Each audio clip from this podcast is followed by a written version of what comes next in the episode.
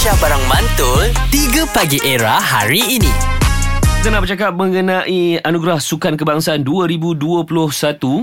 So Anugerah Sukan Kebangsaan ini akan menobatkan olahragawan dan juga olahragawati negara. Yes bro. So yang ini diberikan anugerahnya oleh Perdana Menteri Malaysia Datuk Seri Anwar Ibrahim yang berlangsung baru-baru ini dan juga disaksikan oleh Menteri Belia dan Sukan iaitu YB Hannah Yeoh. So untuk olahragawan kebangsaan tahun ini, tahun 2021 diberikan kepada Dato' Azizul Hasni Awang. Dan ia merupakan anugerah yang kelima. Wow. Dahsyatlah kita punya Pocket Rocket Man Tok Jijo. Assalamualaikum. Selamat pagi semua. Selamat pagi Tok.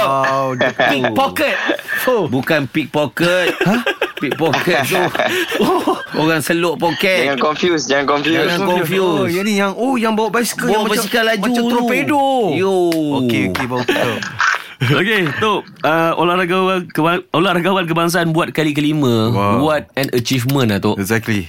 Itulah saya pun rasa bersyukur sebenarnya because before this ada dalam another 3 orang atlet legenda kita yang mendapat 4 achievement ni kan, olahragawan negara termasuk saya, Sasadi Samad, Datuk Aziz Sidik, Datuk Le Chong Wei dan saya.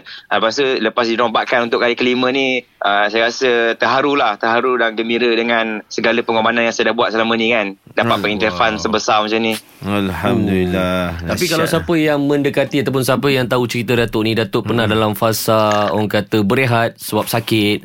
So sekarang ni pun dah start balik. So journey tu Tok macam mana Tok? Mungkin Tok boleh share dengan kita orang. Itulah, saya punya jalan cerita tu memang berliku lah. Dia bukan straight ataupun menegak je kan. Dia ada naik turun dia punya macam-macam cabaran saya hadapi dalam hidup ni kan. Tapi bagi saya, that's part of my life. Saya punya proses dan saya pun dah biasa lah. Dan saya tahu dah bila ada kesusahan tu, mesti Allah nak bagi sesuatu ke hadapan kan. Jadi sebelum ni mungkin ramai tahu yang saya terpaksa melakukan pembedahan open heart surgery kerana didiagnose dengan satu kondisi jantung yang amat jarang diketemui. Ada juga orang yang kaitkan dengan vaksin lah apa semua. Itu semua merapu, tak ada. Ini memang congenital heart disease. Tapi yelah, saya the whole year tu memang rest dan recover lah daripada pembedahan tu kan. Tapi dengan berkat kegigihan, dengan support daripada keluarga dan support system team dan sebagainya, tak sampai setahun tu saya dah boleh back to competition balik lah. Dan sekarang ni bermula nantilah pertengahan bulan ni saya akan start untuk menyertai kejohanan-kejohanan. Ada beberapa kejohanan sampai end of the year ni untuk kita mengupur mata untuk layak ke Sukan Olympic Paris 2024. Amin, insyaAllah. So the nearest punya tournament bila tu?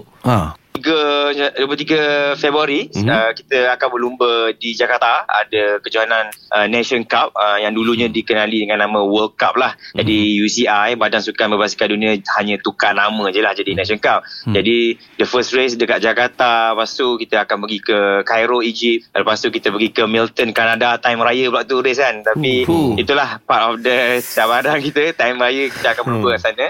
Lepas tu ada Glasgow lagi untuk World Championship. Jadi banyaklah tahun ni kita akan busy sebab nak kejar mata untuk layak ke Olimpik. Itu antara pengorbanan tu. Terpaksa bersaing pada waktu hari raya. Tapi dah biasa Tok dah biasa tak raya Tok Tapi biasa tapi yelah, kita sebagai manusia biasa, saya sebagai suami dengan ayah dan anak sedih juga tak nak beraya dengan keluarga tak, especially bila Datuk cerita sekali buat story kan, bila dia you having a problem dengan dia heart dulu kan, ibarat macam dia keluar macam dia bubuh satu turbo dekat jantung dia dah.